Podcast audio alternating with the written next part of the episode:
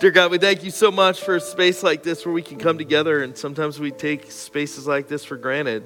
Um, but here we are, gathered together to hear from you, not from me. We don't need me, we need you. We don't need more of ourselves, we just need more of you. So we ask that you speak to us. For those that have rolled in here discouraged, I pray that you would encourage them this morning. People that are searching, I help pray that you'd help them see this morning. People that are in need of strength and feeling weak, I pray that they would experience your power made perfect in their weakness. You know each of our hearts, you know what we bring to this place, you know what we need. We just pray that and ask and say we're willing to let you break through our barriers and our distractions to make us more like Jesus. And it's in his name we pray. Amen. Amen. So we've been in the series in John chapter 15, taking a long, slow walk through one chapter of the Bible and looking at some very profound and important words Jesus says to his disciples. And um, it's, it's an invitation uh, that we have a choice to accept or not. That's what we talked about in the first week. The invitation is, is not just to follow and go, go serve, those are the two we focus on most in church. This invitation is to slow down is to abide, to remain in, to make your home with Jesus, to do life with Jesus. I know that's a strange thing. Uh, we get in these habits and play church a lot. It's a strange thing to think about what that might mean, especially in a place and time where we are constantly going and doing stuff and racing around and live our lives at the demands of other people's expectations and a clock that won't stop ticking and a schedule that keeps getting filled up. It's a strange thing, but it's an absolutely necessary thing to slow down and to learn that this isn't just playing church or doing religion. This is about a relationship with Jesus. To slow down enough, to remove our chaos and our clutter from the equation enough, to just see who this Jesus is and to learn to just be in relationship with Him. Last week we talked about kind of the results of that, the fruit that we're all looking for. I'd rather have cake than fruit, but the fruit we talked about last week is really good fruit. It seems abstract when we talk about that fruit love, joy, peace, patience, goodness, kindness, self control, the fruit of the Spirit of God working in our lives. But really, those are the things we need most. It's, it's what you're searching for if you rolled in here with a broken relationship on the front of your mind. It's, it's what you're looking for in a deep friendship with somebody who's always got your back. It's what what we're constantly looking for is the stuff that God wants to give us an abundance of. It's this fruit that makes us rich in all the most important places. It makes us full in all the most important places. It makes us successful in mo- all the most important places. And it's what He has for us as a result of just slowing down and doing life with Him. Today, I want to talk to you. The title of the message is called About Love. And I'm going to read to you just a few verses, 9 through 18. That's the part we're going to cover today, though it's so packed with good stuff. There's no way I can possibly get all of it into one hour and a half long message, but I will do my best. ah, people are ready to throw stuff at me. Just kidding. I'll do my best to do it in 24 minutes, 53 seconds, and counting. You guys didn't know I had a timer, did you? You never get to see that. Everybody's turn. Shh, that's a secret. Don't turn around. Um, so, uh, so I want to read to you this passage, but just before I do, please know, like, if you are agnostic or atheistic or not, not sure what you believe, you don't have to believe to belong in this building and in this space. Um, we love you as you are. You're important to God. You're important to us. Even if you don't believe in Him, we believe He loves you and is, uh, has something beautiful to offer you in your life. And, but that's okay. I'm not trying to convince you to jump from wherever you're at to where I am right now in this moment. But I am saying that because this is really important. This passage is written to people who have already said, I'll follow you, Jesus. And so you're kind of like for this week, these last couple weeks, these next couple weeks, we're glad you're here. The coffee's okay. Grab some, sit in, listen. But you're kind of looking from the outside at a conversation that Jesus is having with his closest followers. For you, it should be about who is this Jesus? Is he who he says he is? Should I follow him? But for those of you who have already said, I believe in Jesus and I'm following him, then the invitation for you is, will you abide?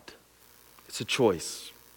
It says this in verse 9 it says, As the Father has loved me. I mean, there's just so, it's dropping so much, man, just like grand slam after grand slam in this passage. As the Father has loved me, so I have loved you. That's just like mind blowing to me. Now remain in my love. If you keep my commands, you will remain in my love, just as I have kept my Father's commands and remain in his love. I have told you this so that my joy may be in you and that your joy may be complete. My command is this love each other as I have loved you. Greater love has no one than this to lay down one's life for one's friends. You are my friends if you do what I command. I no longer call you servants because a servant does not know his master's business. Instead, I have called you friends, for everything that I learned from my Father I have made known to you. You did not choose me, but I chose you and appointed you so that you might go and bear fruit, fruit that will last. And so, whatever you ask in my name, the Father will give you. This is my command love one another. I want to talk to you about love. Do you know love is the most powerful motivator on the planet? Did you know that? Have you ever experienced that? You ever done something really weird and maybe even a little embarrassing when you were in like that puppy love stage? Come on, I know some of you have gone to like concerts for people you didn't like because you were in love with the person who wanted to take you there on a date. You pretended food that was bad was good. You, some of you are still faking that you like a certain meal You've been married like 20 some years, right? And she still doesn't know you don't like her meatloaf because it's not because it's not like mom made it because love, right? Like because love. It'll make you do some crazy things. There's people just look at people who are in puppy love. They do some crazy and embarrassing things and they don't care what you think about it, what anybody thinks about it because oh, they're just in love. Love is one of those powerful and motivating things that can make people do incredible things, and people will tra- swim a channel just to get love. It's the most powerful motivator. When I was in high school, I was a little, I wasn't as big as I am now, but I still was big. How many of you can say amen to that in your heads? In your heads, not out loud, right? Like so. and uh, we were working on finishing the attic. It was going to be some new bedrooms in the house I grew up in. And so my dad had rented a uh, sander, like a, one of those you push, and um, we were going to finish the floor. And uh, he had a lot of work to do. Money was always tight in my house. We didn't grow up with a lot of money. And uh, so he had rented it, wanted to get the most out of it. So he'd ask me, like, hey, hey, when you get home from work, do you mind, like, could you, I just want to get this floor sanded and get this thing out of here. Could you do some sanding upstairs in the attic? Usually I'm not a real fan of being told what to do, but I love my dad and I love the idea that this room was going to be mine. So I, because of love, went up and started sanding the attic. But I also was in high school and up very late most nights in the summer. You know, crocheting and like, baking cupcakes and sending encouraging letters to, you know, old ladies and young kids who needed a mentor. Typical high school stuff, right? Like and so I was exhausted. I was up late, had worked all day, and the sun was beating through the window so beautifully, and it felt such a perfect temperature up there, and it was like a cool afternoon, evening, and so I decided I was just gonna take a nap but I wasn't finished sanding, so I was just gonna take a nap like right there. I grabbed a sweatshirt that I had up there in the attic, I tucked it under my head, and right there next to the sander, I lay down on the hard, dirty floor and was snoozing sound asleep. I woke up to screams. Josh, Josh, get up, get up, what's wrong with you? Get up. Uh, do you ever get woken up out of your sleep by somebody crazy? It's terrible. Yes. Their name is mom. Shh, don't tell anybody. And uh, it's scary and disorienting and like, what is going on? I woke up to my mom, who was a little lady. She was a tiny little lady, just shaking me violently on the floor, trying to wake me up. I didn't know what was going on. I thought, is the house on fire? What's What's going on? So I spring up and I can't walk because my leg's asleep. So there I am trying to walk on a leg that's asleep. My little mom's got my arm. She's like hoisting all of my weight like works me down the other time. I'm like, Mom, what's going on? But she's like in a frantic panic and she gets me down the stairs and sits me in the kitchen and she's like, Are you okay? I'm like, I was. That was okay. I was great. That was the best nap I've had in like forever.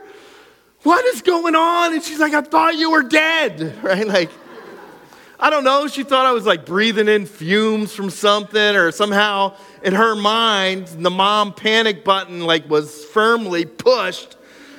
And she thought that I had passed out on the floor of the attic or, or electrocuted myself or something. And she was going to like hoist me down the steps and get me out of there. It's a woman, you know, motivated by love. Moms know there's nothing that can stop you if your babies are hurt, right? Like, it's love. It's the greatest motivator that there is. And here in this passage, you have Jesus talking about love. And it's what motivates us, it's what should be motivating us, his followers. It's what everything should pour out of. We're not motivated by religious ritual. We should not be motivated by a sense of duty or obligation or to check some religious, spiritual boxes so that we shouldn't be motivated because of what others think about us or serving makes me look good or like I have it all together. When you're motivated by religious ritual, what will happen is eventually that ritual will just run empty and you'll feel empty and your faith will look empty to you. When your motivation is a sense of duty, I'm coming to church to check it off the box because I should be here, because I gotta go, because eventually that's gonna wear out and there will be other duties, that's such a funny word, that will distract you and pull you away from your sense of duty here. Now I got to stop saying it because I can't say it without smiling. If, if, you're, if you're motivated just by checking boxes, somebody will add more boxes to your list and you'll wear out. We should not be motivated because it feels inspiring or good in a moment or because we're superstitious or just a little stitious. Because then our faith is no more than like a, rabbit's foot that we keep in our pocket, that we pull out when a kid gets sick or something bad's happening, or I'm losing my job, or I'm confused about a circumstance in life. I'm going I'm to pull my rabbit's foot out. I'm going to rub the genie lamp and hope things change. We're not motivated by those things. If we're motivated by those things, we keep turning up empty. And maybe Somehow you've kind of slid into that part, that like pocket of Christianity. I don't even want to call it Christianity because it's not designed, it's not the design for what Christianity is supposed to be. And if you're just coming for church, if you're just coming to check it off the box, if you're no wonder the music doesn't hit. Like, no wonder it doesn't really connect. No wonder it seems like it's not doing it for you. No wonder the inspiration. I can inspire you for a moment. I can tell you a funny story. I can change my tone and my the pace of how I speak and slow down and get real soft or get real loud and, and intense. And I can I can tug on every emotional heartstring you have, and that will get you through till Monday, maybe Tuesday. But it's empty. We're not supposed to be motivated by that stuff.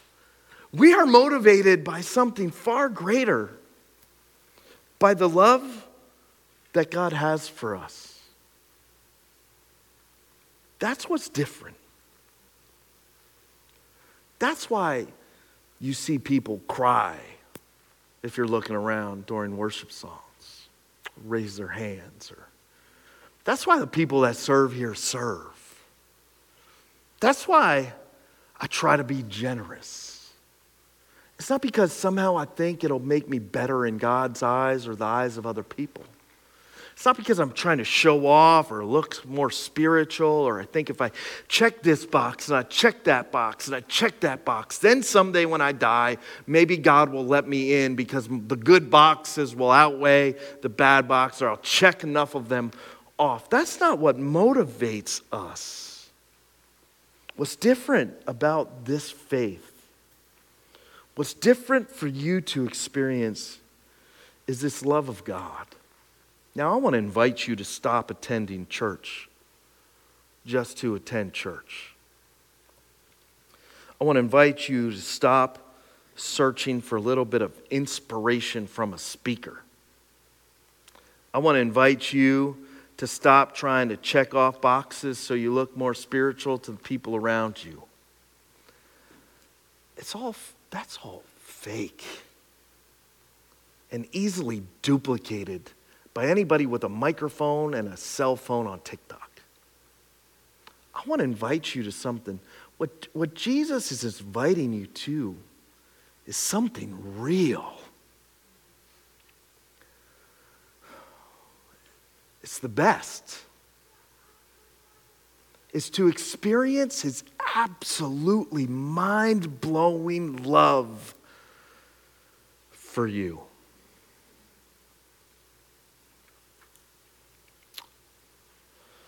It's love, it's what makes it different. It what makes, it's what makes this better than church. It's what makes our approach to God so special and so beautiful. It's why our peace is different. It's why our joy is different. It's His love which does not and will not ever disappoint. If you you could spend a lifetime in church and never get to know the love God has for you. People do it all the time. You could know verses and have them memorized, and people could go to you to lead their little small group discussion on whatever topic you want and never really have experienced the love of God. It's love that makes it so different. And right here in the top, man, Jesus drops this one line that just I almost didn't even preach the rest of the sermon because this one line threw me so hard this week as I was studying this. As the Father has loved me, so I have loved you. What? Like, stop and consider the implications of what Jesus is saying right there in that passage to his followers.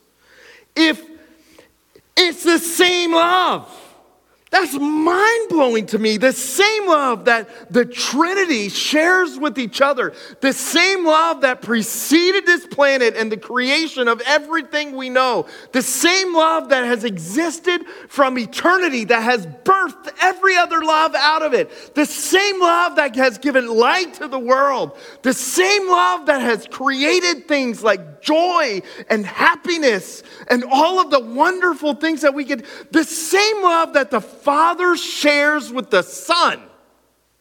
Perfect. Because He is perfect. Because they are perfect. The same love that the Father, I'm sorry, I'm shouting. This train wrecked me this week. It's the same love.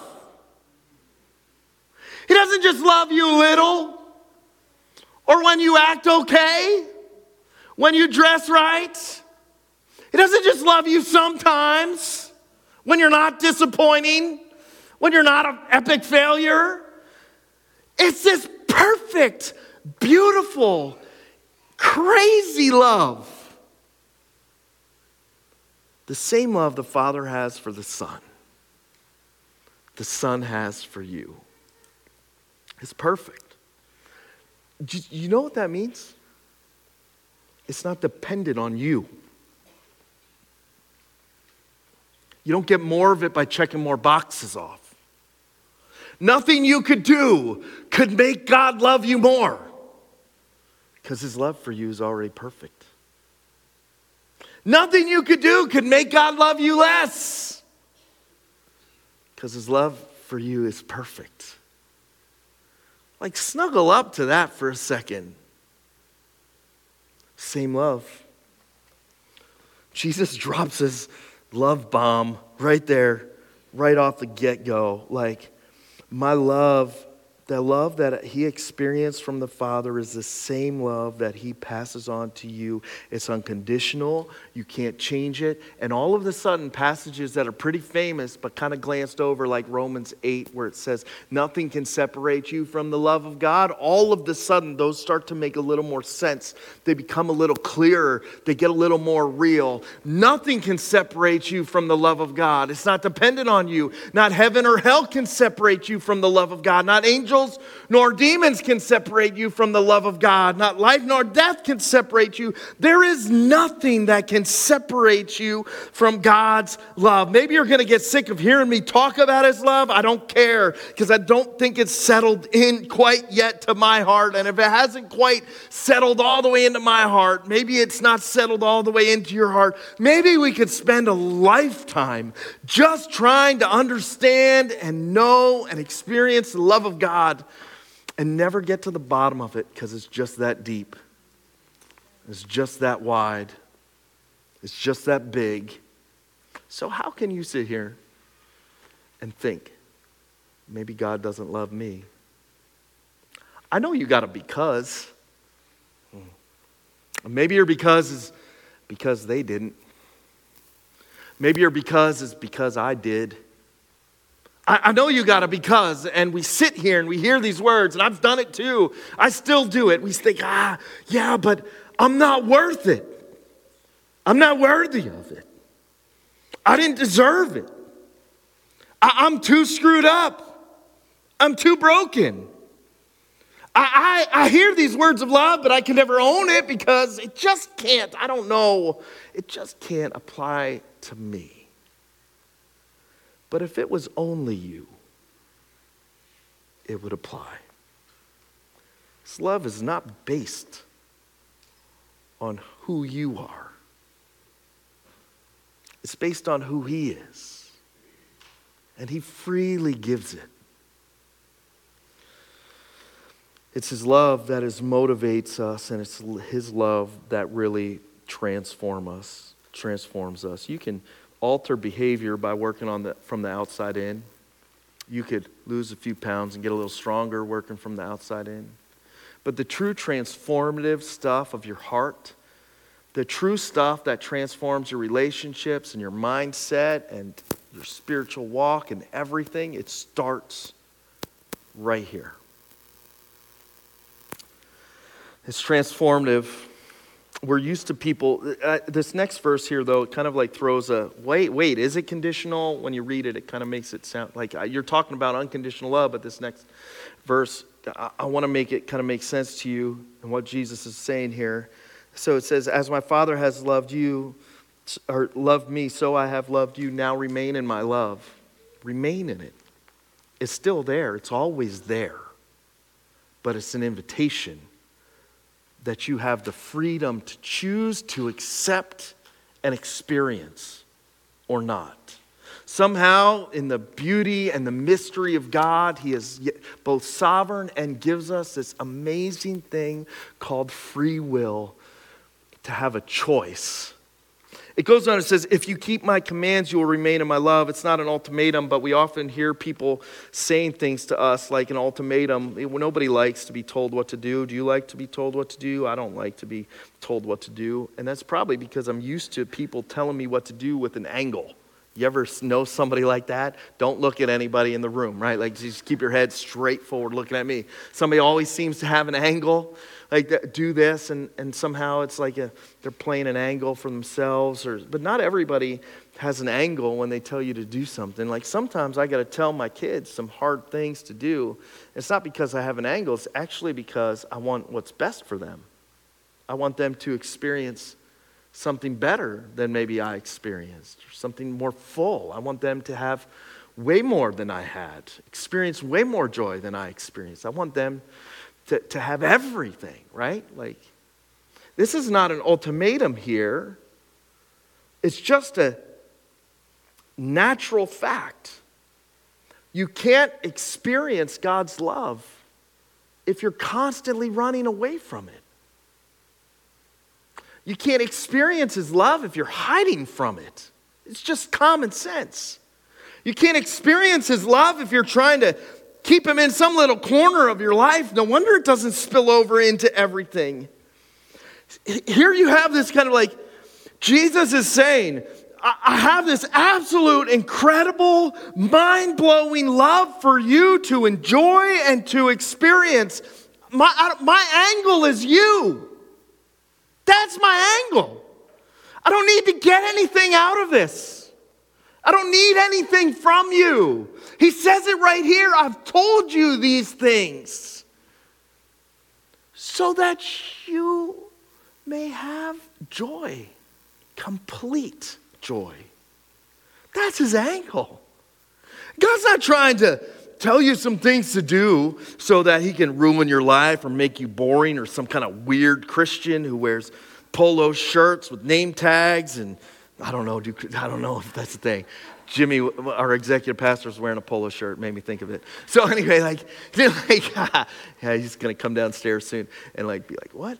Um, God didn't give you a list of things, all these commands to like make your life miserable or get you out of touch with reality or to create some kind of like weird Christian clone.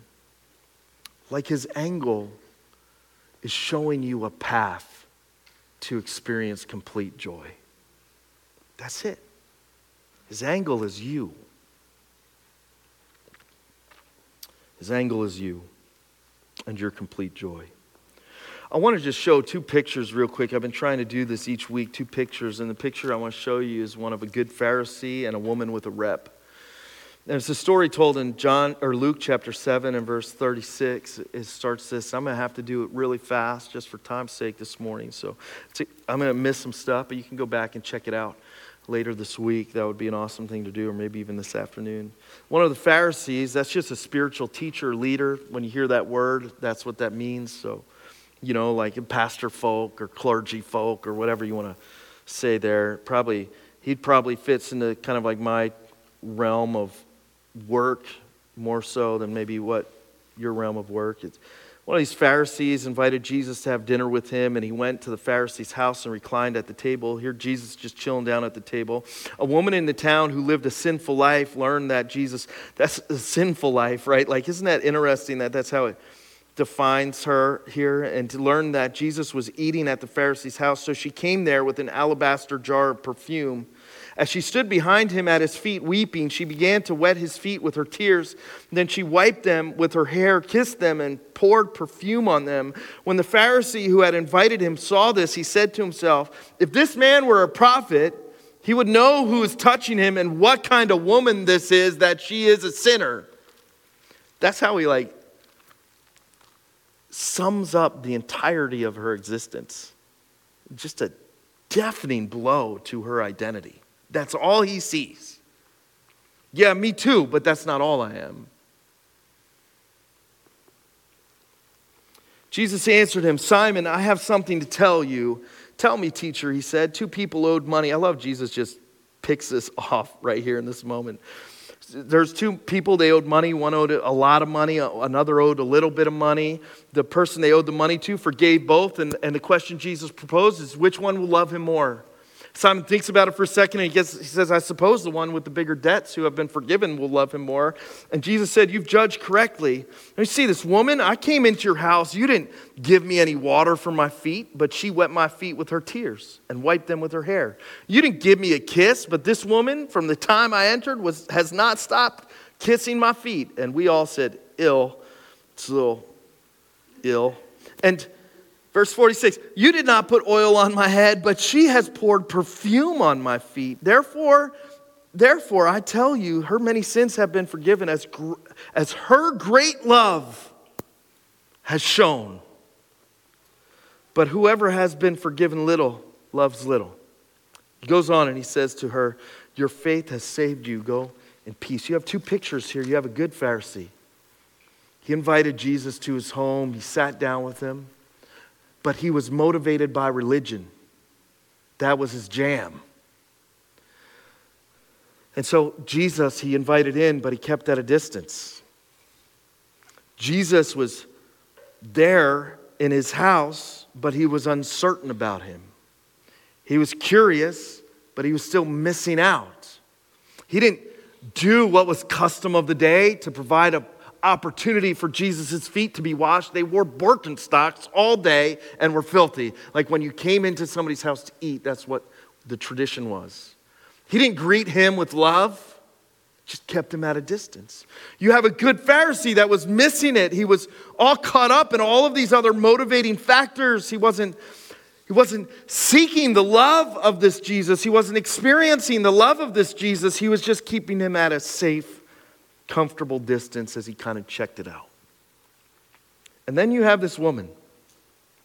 She was uninvited, but came anyway.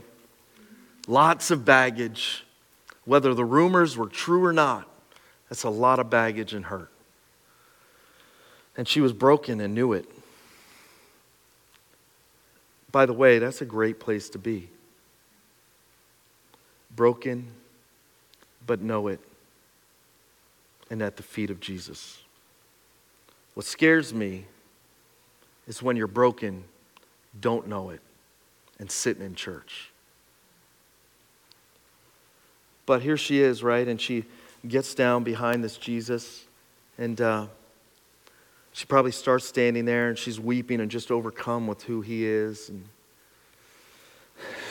his attention maybe was elsewhere because he's looking away from her. And at some point, she like kneels down and is like imagined from behind, grabbing, grasping at the ankles of Jesus, maybe like a kid who's clinging on to a parent who they just don't want to leave the house that day.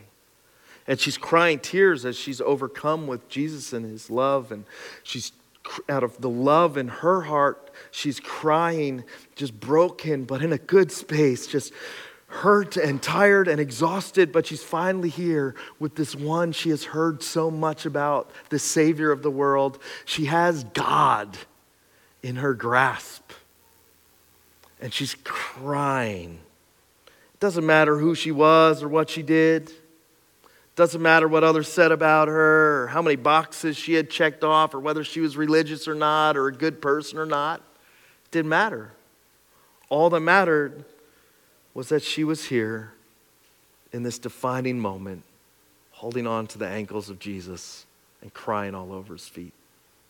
She like sees his feet and the tears, and she uses her hair and washes his feet and then anoints his feet with this beautiful perfume that she brought, such a sign of love and respect, a gift, and maybe the best of what she had, maybe even all of what she really had. And the picture here is of two people. One may be motivated by religion, and church, and another motivated by the incredible love of Jesus. And one defining moment where her life would be forever changed because she experienced the love of God right then and there. Jesus comes back into John 15 and the rest of the passage, it sums it up. It kind of is like, My love is the best. It's what it is. I call you my friends. I, I've, I've, there's no greater love than this, he says, that, that one would lay down his life for his friends. And by the way, did you hear me mention it before? You're my friend. So prophetic, pointing to the cross where he demonstrated his love for us in this that while we were still sinners, while we were the woman with the rep and the man with the rep, he died on that cross for us. It was His love that motivated Him. It's His love that stops Him. It's His love that He wants to pour onto us. It's His love that sent Him to a cross for us. It's His love that is the most beautiful, the most transformative thing that you ever could possibly experience it. And without it, we're just playing church. The invitation is to get to know, to bask in, to rest, to remain, to abide in the absolutely crazy and beautiful love that Jesus has for you. It's yours. You can experience it. He goes on and he's like, just to wrap it up because we're out of time. My love is the greatest. That's why I call you friends. That's why I'll go to a cross to die for you. My love is the greatest. You will never experience a love like this. You'll not find it in the arms of another. The best love you can ever experience of it is only a shadow or a dim reflection of the incredible love that that has birthed out of. There ain't nothing that can come close to how much God loves you. It's the greatest. And the fruit from understanding that, Jesus says, will last and the only direction he gives is a new command love each other the way I've loved you. Pass it on. It's such a beautiful thing when we slow down and we stop doing, stop overthinking everything and analyzing everything and getting our identity twisted up and everything and letting other people define who we are with the words they say and listening to all the messages that are thrown at us telling us who we are or who we aren't, all the confusing junk that we have to deal with these days. It's so refreshing and good to just know the love of God to stop and abide in it for a second. And to say, no matter what, the God of the universe who knows me completely loves me perfectly. Let's pray. God, thank you so much. We didn't do anything to deserve it, deserve it. We can't earn it, but here you lavish your love upon us. Such a beautiful, crazy mystery that, man, we probably won't really fully experience or know until we're in your presence in heaven. But we can taste it now. There's probably people that still think maybe this love isn't for them. Did you just break through that nonsense they're hanging on to? No matter who we are, no matter how broken, no matter how prideful, you love us so much. There's nothing to do. So, for these next two songs, we're just going to sit in it. We're just going to think about it. Maybe even a few of us will sing about it. And all we can really say is just thank you. Thank you for loving somebody like me.